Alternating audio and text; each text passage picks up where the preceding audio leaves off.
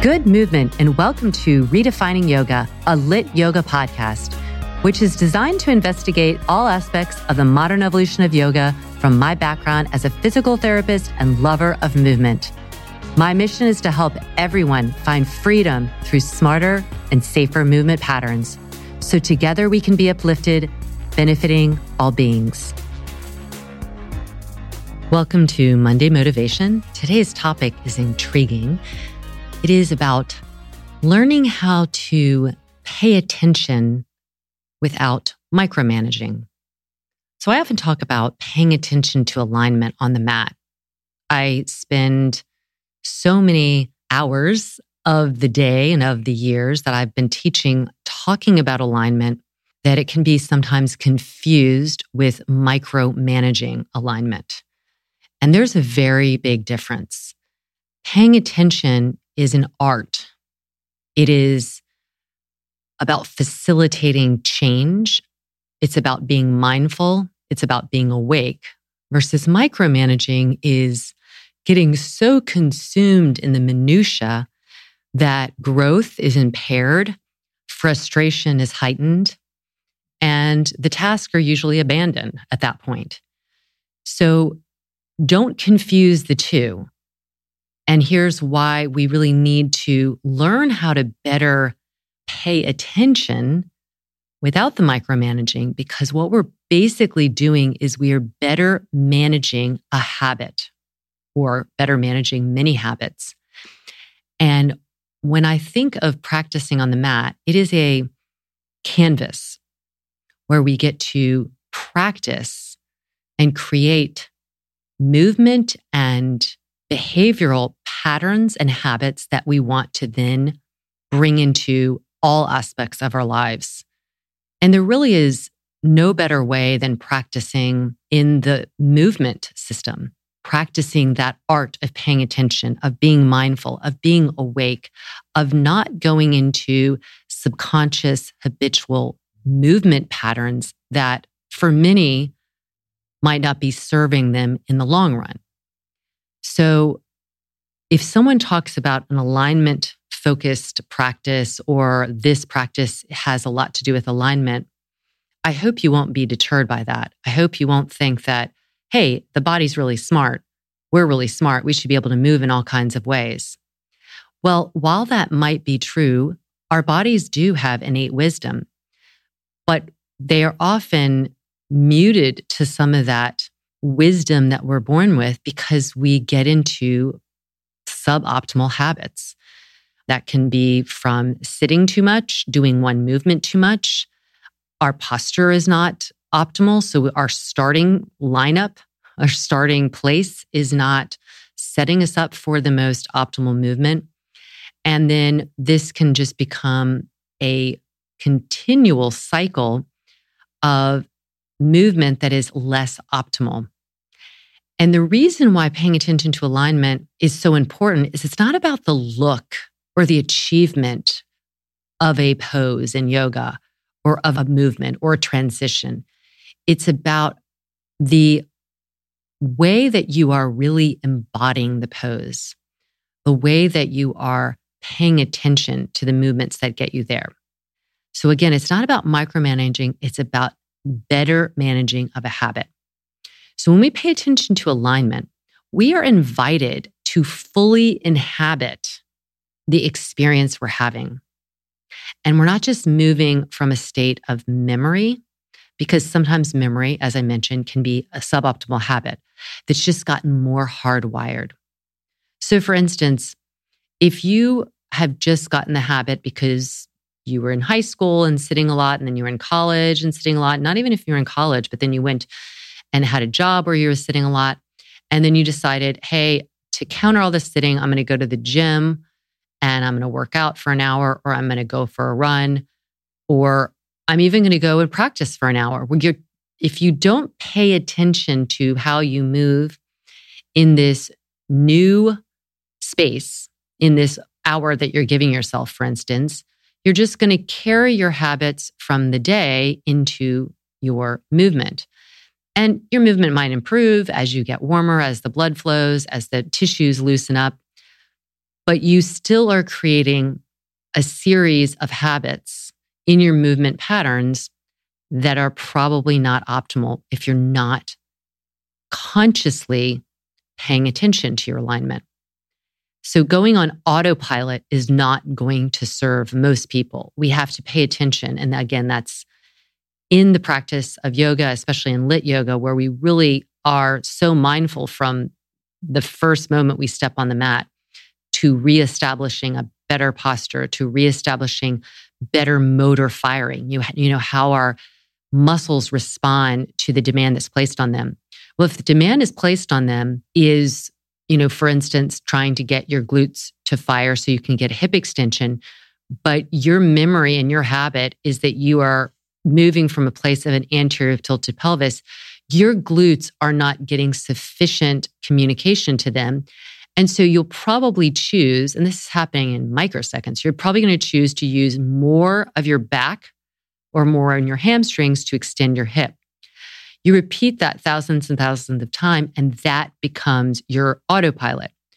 So you need to pay attention to alignment because when you're invited to become aware of how you're inhabiting your body and how you're moving your joints, you are recreating a better movement that is not part of that kind of habitual wiring in the brain. And so, how do we do this? You know, if you take my lit yoga classes, you know we do this every single time. But say you're not even doing yoga, here's ways that you can start to think about it. First of all, in movement, the way to pay attention to details is ask yourself first, am I moving in my hips or am I moving in my pelvis? Well, many people might not have an idea what the distinction between the two is.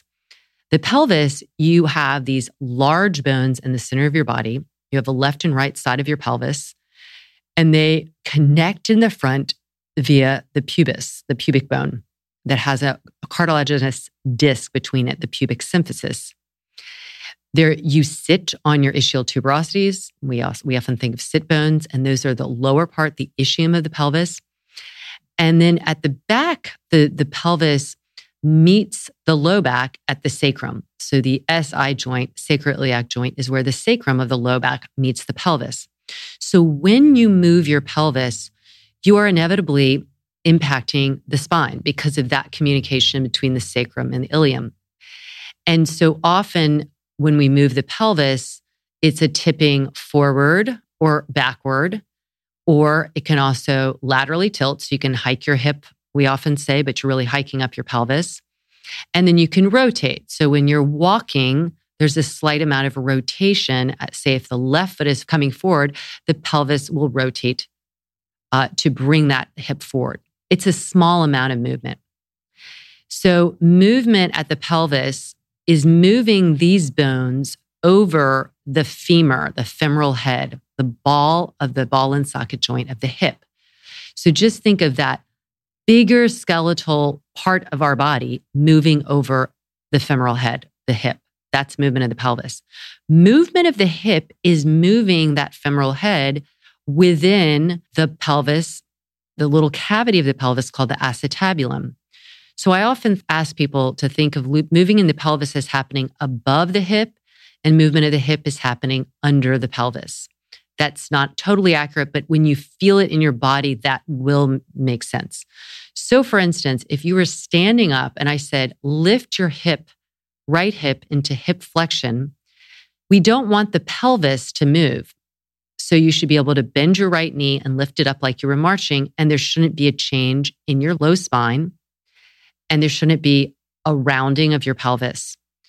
Often that happens. So people are executing a motion. It will look like they're doing hip flexion and they might be doing some hip flexion, but then they'll get some of the movement in the pelvis. The problem with doing that over time is you're losing some of the hip mobility that's very much needed for other tasks. So that's an active hip flexion. But say I want to really get down on the ground and squat to, to tie my shoes. To do that, my hips need to move back in space. And so that hip joint is moving under the pelvis backwards and the pelvis isn't changing. And that means that I am fully flexing at the hips well so that I can lean over and tie my shoe. If I've gotten the habit of moving the pelvis over the femur, I'll go and tie my shoe. I might be successful at doing it, but in the process, I'm rounding in my low back. So I'm having this movement that is not as optimal because the habit when I move my hip is that I often will also move my pelvis. So when we practice yoga, when you practice anything, can you think about move and distinguish between those two? We want to have movement in the pelvis, by the way. It's just that we do not want to have movement in the pelvis as a compensatory strategy for moving in the hips. So that is where we're not micromanaging. We are paying attention to the details of what we're asking the body to do. And by doing that, we're influencing the tissues around the hips and pelvis. We're influencing our future years of being able to move well in the hip joint because when you don't move so well in the hip joint over a series of years, there can be issues that crop up. It could be as bad as having like a labrum, labral tear or cartilaginous degeneration, which is essentially osteoarthritis of the hip. Or it could be more subtle and you could just start to get a lot of achiness in your low back and you're not as energy efficient, economical when you're walking or running because you're actually not being able to use your glute maximus to extend your hip well. So, really focus on am I moving in my hips or my pelvis? Another thing to consider, especially if you're practicing yoga, am I flinging myself through space or am I controlling the descent and ascent versus gravity? So we have this amazing force upon us that helps us hold us to the earth that we can also really use to facilitate our own strengthening. So if we're in a plank position, for instance, we have gravity coming, pushing down on us, and that makes us stronger. And then we have the floor that's helping us to hold our position against gravity by giving us something to push into. And so if I'm moving from standing down to the ground or vice versa, are you able to do that with some degree of control? So you're not just flinging, but you're actually using gravity to get you stronger. If you are in, say, plank and you're lowering to the floor, which we often do in a vinyasa type practice, and you lower to the floor and then take like a cobra or something, are you doing that by just kind of descending without control not being mindful of keeping the alignment as you lower? Or are you really paying attention to your alignment because that's going to serve you because you're going to hold and stabilize your spine and your pelvis more efficiently and more effectively and more in a protective way for your joints? Another thing to consider when moving is getting into the spine here. Am I holding my spine like with a hug and supporting it? Or am I bending and extending the spine just where it's easier to do, like a habit? So again, that uh, that um, example of bending over and tying your shoes, are you just rounding in the low back and doing that over and over again because that becomes a habit? And when you do that, you become actually less mobile in your thoracic spine because you're overdoing the movement in the lumbar spine. When we are in general, when we're moving to the ground with functional movement, we want the spine actually to be held in neutral. So, neutral means you're maintaining the natural curves there. And from the outside, if I were looking at you, it looks like your spine is straight because there's muscles and tissues over it. But if we were to peel away all the layers, there's actually natural curves in the spine. And maintaining those natural curves to keep the quote unquote straight spine is very important especially in functional movement like squatting, picking something up off the floor, walking, climbing stairs. Hinging at the hips is what we want to do. So, that example I gave earlier on, knowing whether you're going to move from the hips or are you just moving in the pelvis, which would then put you into moving at the spine. And when you tend to move in one area of the spine, other areas, they're going to often get more restricted it's you're over moving in one area and under moving in another. So we want to keep that balance. So when you're moving and you're actively trying to get some kind of movement in the spine, are you moving with a kind of equanimity to it? That there's a balance of spinal movement. all of these elements of paying attention to how you move really will translate into life. So think about this for a second. Again, it's not about micromanaging, it's about better managing of a habit. How often have you reached for chips, closing the cupboard, coming back repeatedly, eating some more chips, closing the cupboard, coming back? And how are you are you doing this willingly or mindfully, or you just is a little bit more autopilot? I mean, we do this when we open up the refrigerator, get something out, put something. It's kind of becomes this little circuitry, and we need to recircuit ourselves and change that. It isn't about, you know, trying to change a diet, it's about trying to change a habit. So these are some ways it can translate into life when you become more aware of your alignment and how you move you will because you're working the same mechanism in the brain you will will become more effective at paying attention to am i eating when i'm hungry or am i eating because i'm bored or sad or fill in the blank you know all the things and that doesn't mean you're never going to eat just out of something besides hunger but it's our the habits that's what we want to pay attention to the mindfulness watching ourselves as we open up the cupboard a million times, grabbing the chips, putting them, closing it, coming back. Are we doing that because we are avoiding something else or trying to fill in something else? Similarly, are you picking up the phone and zoning out or tuning out or trying to fill up like a black hole of feeling instead of allowing maybe the feeling to be played out and observing it and then changing your response to it.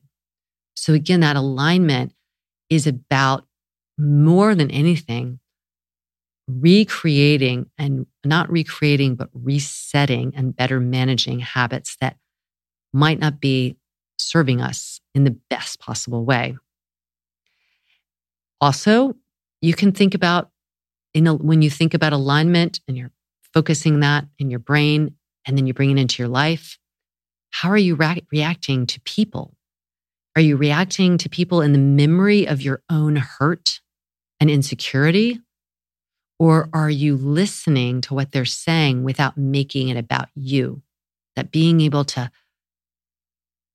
really be present and mindful and not go in the direction of a habit of that some we call trigger, pushing the button, and this is where paying attention to our alignment and our movement can make massive shifts in our lives because we can become not only more mindful for ourselves and our habits, but we can become more patient.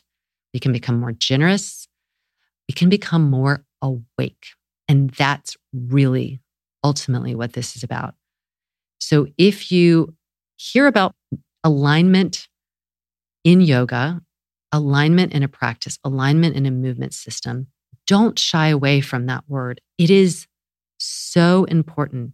Who doesn't want to be aligned? Who doesn't want to perform more optimally, behave more optimally, feel more optimally? It's never going to be perfect because that's not life. But if we get in the habit of paying attention, of better managing our time, our energy, the way we receive feedback, the way we communicate, we will feel the reward of that. We will feel the reward of paying attention. And that's not micromanaging, it's better managing of our lives. So I hope this helps you today. And I'm pulling for you, as always.